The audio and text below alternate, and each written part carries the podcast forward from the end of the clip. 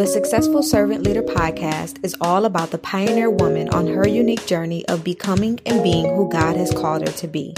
The divine connection between the wealth mindset and success in every area of our lives can no longer be denied. Successful Servant Leader teaches us how to increase our confidence and strategically and effectively serve while in the pursuit of success in our lives, our faith, and our businesses.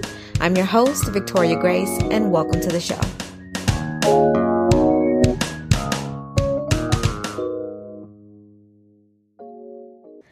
Hey, family, thank you so much for tuning in to another episode of this amazing movement. I am so glad that you are here, and I am super excited to get right into today's show. It is going to be a little bit longer than our one last week. If you already looked at the title today, so you already kind of know what's up. If you know, you know. If you don't, I'm going to get you hip. Don't worry. But if you're new here, welcome. Go ahead and make sure that you hit that subscribe button on whatever app you're listening on.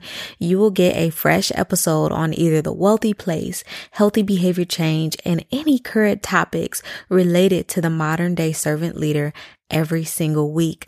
Y'all already know I want to say happy new week. I pray that your last week was off the chain. And if it wasn't, let's do what we can together to make sure that this week is. And so today's biblical truth or our BT, y'all already know we got to have our BT for the week. It's based off of Matthew chapter 17 verse 20 and it says, If you have faith as a mustard seed, you will say to this mountain, Move from here to there and it will move and nothing will be impossible for you. So together, please say it with me. Declare this with me today. Nothing is impossible for me. And that's just that. And that's what you have to believe. Okay. I need you to stand firmly on that. I need you to believe that you have the power and the authority through Christ to mentally and physically align yourself with God's truth regularly and consistently, not just on occasion. Okay. We're not doing this just on occasion. We're doing this on a regular basis, more than one time a day. Okay. Our daily biblical truths are brought to us by successful servant leaders, the pursuit, our free networking community, and clarion call to servant leaders worldwide to emerge and be the pioneers God has called us to be. Y'all already know the pursuit is always free. Literally, you just have to make the choice to do it. And so this week we do not have any tea to spill because like I said, I want to get right into today's episode. And so you see that the title of today's episode is Modern Pioneer Woman of Her Time. We are continuing our Black History Month series and we will be talking about Shirley Anita Chisholm today. And I have just been so excited to learn more about her and to really just get to really know who she is. You know, a lot of these names in Black history, you guys, we know about, but we don't really know them. And at least for me, I don't know if everybody can relate, but I know a lot of names. Oh, I've heard that name before. Oh, I know that this name is associated with this, but I don't really know too much about that individual person and everything they actually did to not only aid in the advancement of black people within our communities and within our states, but especially in Shirley Chisholm's case to aid in our advancement across the country. And some of you may or may not know this, but I wanted to be a judge Judge for the longest time. I absolutely loved Judge shows. Judge Mablean was my girl. Okay. Judge Judy, she's still my girl. And Divorce Court, if you know, you know. So, really quick story time. Even though I knew minimal things about Shirley Chisholm, there was one quote that really stood out to me. And I, getting prepared for this podcast episode, it was so amazing for me to be able to think back on. But to get into organizations in college, a lot of them you had to apply and kind of had to maybe go through like a process. And so, one of the organizations that I applied for, I had to write a letter. And so, in my letter, I used one of Shirley Chisholm's quotes.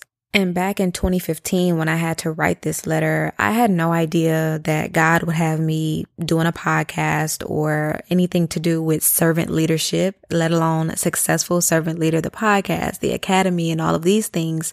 But the quote is, service is the rent that you pay for your room on this earth. How beautiful is that?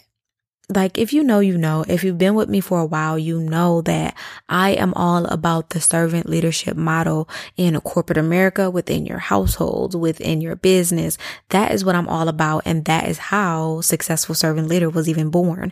I took the liberty to take that negative connotation of people pleasing or always wanted to do things for other people.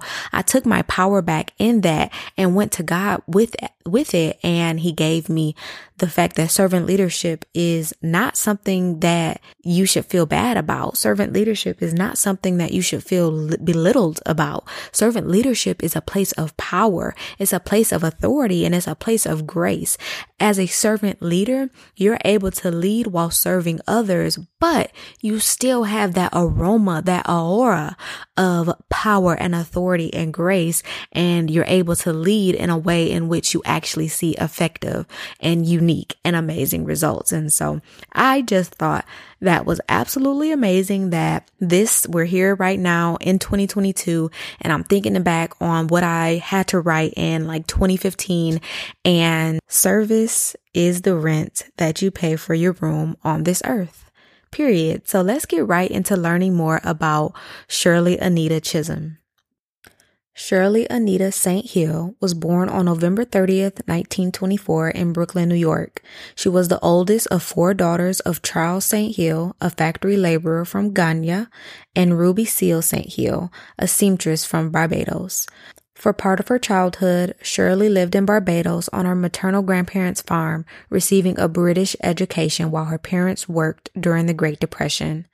The most apparent manifestation of her West Indies roots was the slight clipped British accent she retained throughout her life.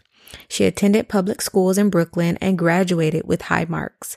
Accepted to Oberlin and Vassar colleges, Shirley attended Brooklyn College on scholarship and graduated cum laude with a BA in sociology in 1946.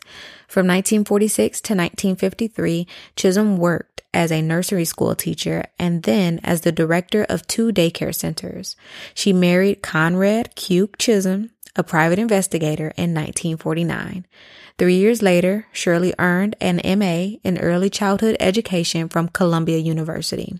She served as an educational consultant for New York City's Division of Daycare from 1959 to 1964. In 1964, she was elected to the New York State Legislature. She was the second African American woman to serve in Albany.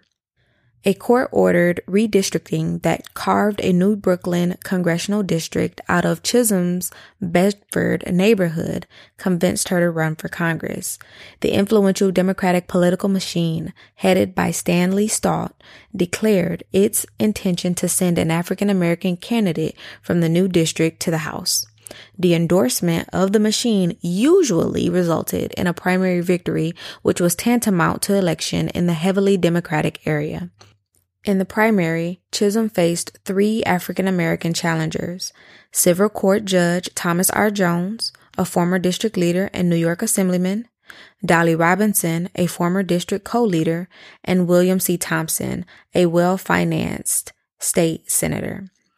Shirley roamed the new district in a sound truck that pulled up outside housing projects while she announced, Ladies and gentlemen, this is Fighting Shirley Chisholm coming through.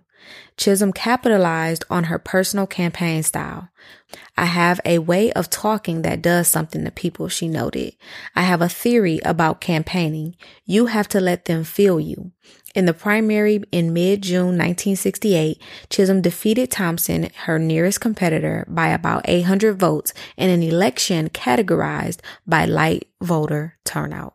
In the general election, Shirley faced Republican liberal James Farmer, one of the principal figures of the civil rights movement, a co-founder of the Congress of Racial Equality, and an organizer of the Freedom Riders in the early 1960s. The two candidates held similar positions on housing, employment, and education issues, and both opposed the Vietnam War. Farmer charged that the Democratic Party took black voters for granted and thought they had us in their pockets. We must be in a position to use our power as a swinging vote. But the election turned on the issue of gender.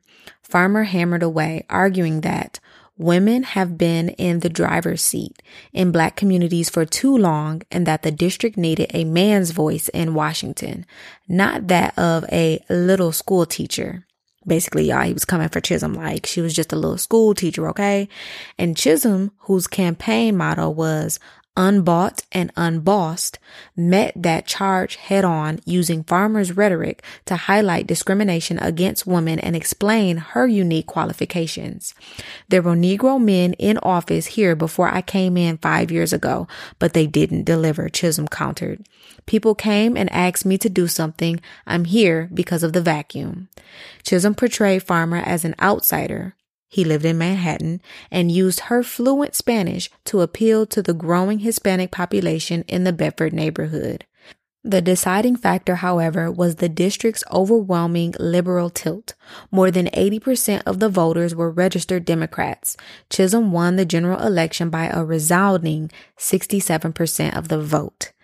Shirley's freshman class included two African Americans of future prominence, Louis Stokes of Ohio and William Lacy Clay Sr. of Missouri. This boosted the number of African Americans in the House from six to nine, the largest total up to that time. Chisholm was the only new woman to enter Congress in 1969. Of course, I don't think I had to say it, but her welcome in the house was not warm due to her refusal to abide by long standing house expectations for first term members to fly under the radar. She said, I have no intention of just sitting quietly and observing. I intend to focus attention on the nation's problems. And she did just that, lashing out against the Vietnam War in her very first floor speech on March 26, 1969. Chisholm vowed to vote against any defense appropriation bill until the time comes when our values and priorities have been turned right side up again. She was assigned to the Committee on Agriculture, a decision she appealed directly to the House Speaker John W. McCormack. McCormack basically told her to be a good soldier, at which point Shirley brought her complaint to the House floor. She was reassigned to the Veterans Affairs Committee, which, though not one of her top choices, was more relevant to her district's makeup. From 1971 to 1977, she served on the Committee on Education and Labor, having won a place on that panel with the help of Hale Boggs of Louisiana, whom she had endorsed as majority leader. She also served on the Committee on Organization, Study, and Review, known as the Hansen Committee, whose recommended reforms for the selection of committee chairmen were adopted by the Democratic caucus in 1971. From 1977 to 1981, Chisholm served as secretary of the Democratic caucus. She eventually left her education committee assignment to accept a seat on the Rules Committee in 1977, becoming the first black woman and the second woman ever to serve on that how that powerful panel. Chisholm also was a founding member of the Congressional Black Caucus in 1971 and the Congressional Women's Caucus in 1977. Okay, honey? Shirley continued to work for the causes she had espoused as a community activist. She sponsored increases in federal funding to extend the hours of daycare facilities and a guaranteed minimum annual income for families. She was a fierce defender of federal assistance for education, serving as a primary backer of a national school lunch bill and leading her colleagues in overriding President Ford's veto on this measure. However, Shirley did not view herself as a lawmaker and innovator in the field of legislation. In her efforts to address the needs of the have-nots, she she often chose to work outside the established system. At times, she criticized Democratic leadership in Congress as much as she did the Republicans in the White House. She was an explorer and a trailblazer rather than a legislative artisan. True to this approach, Chisholm declared her candidacy for the 1972 Democratic nomination for president, charging that none of the other candidates represented the interests of black and minority voters and the inner city poor. She campaigned across the country and succeeded in getting her name on 12 primary ballots. Y'all, this is 1972. She campaigned across the country and succeeded in getting her name on 12 primary ballots, becoming as well known outside her Brooklyn neighborhood as she was in it. At the Democratic National Convention, she received 152 delegate votes, or 10% of the total, a respectable showing giving her modest funding. A 1974 Gallup poll listed her as one of the top 10 most admired women in America, ahead of Jacqueline Kennedy and Coretta Scott King, and tied with Indian Prime Minister Indira Gandhi for sixth place. But while the presidential bid enhanced her national profile, it also stirred controversy among her House colleagues. Her candidacy split the CBC. Many black male colleagues felt she had not consulted them or that she had betrayed the group's interest by trying to create a coalition on women, Hispanics, white liberals, and welfare recipients. Pervasive gender discrimination, Chisholm noted, cut across racial lines. Black male politicians are no different from white male politicians. This woman thing is so deep. I found it out in this campaign if I never knew it before. Her presidential campaign also strained relations with other women members of Congress. By 1976, Shirley faced a stiff challenge from within her own party primary by a longtime political rival, New York City Councilman Samuel D. Wright. Born and raised in Bedford, Wright was a formidable opponent who had represented Brooklyn in the New York Assembly for a number of years before winning a seat on the city council. He criticized Chisholm for her absence in the House, brought on by the rigors of her presidential campaign, and for what he said was a lack of connection with the district. Shirley countered by playing on her national credentials and her role as a reformer of Capitol Hill culture. I think my role is to break new ground in Congress, she noted. She insisted that her strength was in bringing legislative factions together. I can talk with legislators from the South, the West, all over. They view me as a national figure and that makes me more acceptable. Two weeks later, Chisholm turned back Wright and Hispanic political activist Luz Vega in the Democratic primary, winning 54% of the vote to Wright's 36% and Vega's 10%. She won the general election handily with 83% of the vote. From the late 1970s onward, Brooklyn Democrats speculated that Shirley was losing interest in her House seat. Her name was widely floated as a possible candidate for several jobs related to education, including president of the City College of New York and chancellor of the New York City public school system. In 1982, Chisholm declined to seek reelection. Shirley Chisholm would like to have a little life of her own, she told the Christian Science Monitor, citing personal reasons for her decision to leave the house. She wanted to spend more time with her second husband, Arthur Hardwick Jr., a New York State legislature she had married about six months after divorcing Conrad Chisholm in 1977. Other reasons too factored into Chisholm's decision to leave the house. She had grown disillusioned over the conservative turn the country had taken with the election of President Ronald Reagan in 1980. Also, there were tensions with people on her side of the political fence, particularly African American politicians who, she insisted, misunderstood her efforts to build alliances. While her rhetoric about racial inequality could be passionate at times, Chisholm's actions toward the white establishment in Congress were often conciliatory. Chisholm maintained that many members of the black community did not understand the need for negotiation with white politicians. We still have to engage in compromise, the highest of all arts, she noted. Blacks can't do things on their own, nor can whites. When you have black racists and white racists, it's very difficult to build bridges between communities. After leaving Congress in January 1983, she co-founded the National Political Congress of Black Women and campaigned for Jesse Jackson's presidential bids in 1984 and 1988. She also taught at Mount Holyoke College in 1983. Though nominated as U.S. Ambassador to Jamaica by President William J. or Bill Clinton, Chisholm declined due to ill health. She settled in Palm Coast, Florida, where she wrote and lectured and died on January 1st, 2005 in Ormond Beach, Florida. Wow, just wow. If Shirley Chisholm is not a modern day pioneer woman of her time for you, then I don't know what is. I truly hope that you guys are enjoying this and we're not done just yet. I want to talk just a little bit about Shirley Chisholm's legacy and how she's still making advancements to this day, even though she has passed away. In February 2005, a documentary film Shirley Chisholm 72 Unbought and Unbossed was aired on U.S. public television. In 2014, the first biography for her for an adult audience was published, Shirley Chisholm, Catalyst for Change by Brooklyn College and her speech given in 1970 called for the Equal Rights Amendment was listed as number 91 in American Rhetoric's top 100 speeches of the 20th century. The Shirley Chisholm Project on Brooklyn women's activism exists at Brooklyn College to promote research projects and programs on women and to preserve her legacy. In January 2018, Governor Andrew Cuomo announced his intent to build the Shirley Chisholm State Park, a 407 acre state park along 3.5 miles of the Jamaica Bay coastline, adjoining the Pennsylvania Avenue and Fountain Avenue landfills south of Spring Creek Park's Gateway Center section. The park opened to the public on July 2nd, 2019.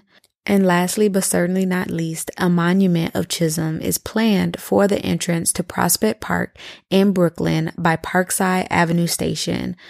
I feel honored to be able to bring this information to you guys. But one thing I do want to say is that as black people, and whether you're black or not listening to this, if you are a person of color, um, or if you are someone that is white listening to this, we should not be ashamed or afraid to look into the history of our country. You guys know all the time that I talk about looking into the history of your own families, looking into your own genealogies, because when you look into your own history, you're able to pinpoint where somebody went wrong. You're able to pinpoint what worked and what didn't. You're able to pinpoint where somebody probably did not follow the will of God, or if they thought they were following the will of God, they didn't. And somehow a generational curse got attached. Somehow this bondage came um, attached to this lineage. Somehow something happened. And when we look back on these prominent people in African American history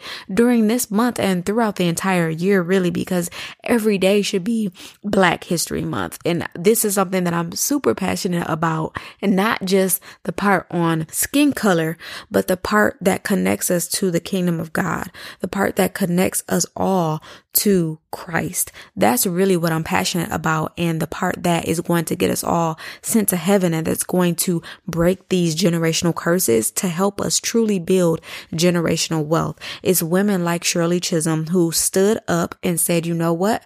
Maybe I don't necessarily have somebody who did this before me, or maybe I have people that might be afraid or tell me not to do this because they might be afraid to do it, or they might be afraid for me to do it, or maybe I'm a woman in a man's world. It doesn't matter if that man is black or white. I'm going to step forward and do this because I have a passion for it. I believe that it is my purpose and I believe that is what God told me to do. That is what servant leadership is all about. That is what successful servant leader is all about. I am so excited to continue to share with you guys what God is going to do with this community. But y'all know the stuff on the business back end got to get taken care of first. I can't just be throwing stuff out there no matter how excited I am to share it with you guys. I have to wait and I have to be patient and I'm so grateful that you guys are on this journey with me. I truly pray that your new knowledge about Mrs. Jarena Lee and Miss Shirley Chisholm is helping you to truly expand the concept of modern day pioneer woman of her time. And so, like I said, I pray that this episode was a blessing to you. Make sure that you share this with somebody who could definitely use this type of information. Share this with somebody that is a modern day woman of her time. Okay. Make sure that you also are subscribed to the podcast and leave a review if you led to leave a review. And I will see you guys in the next episode of the Successful Servant Leader podcast.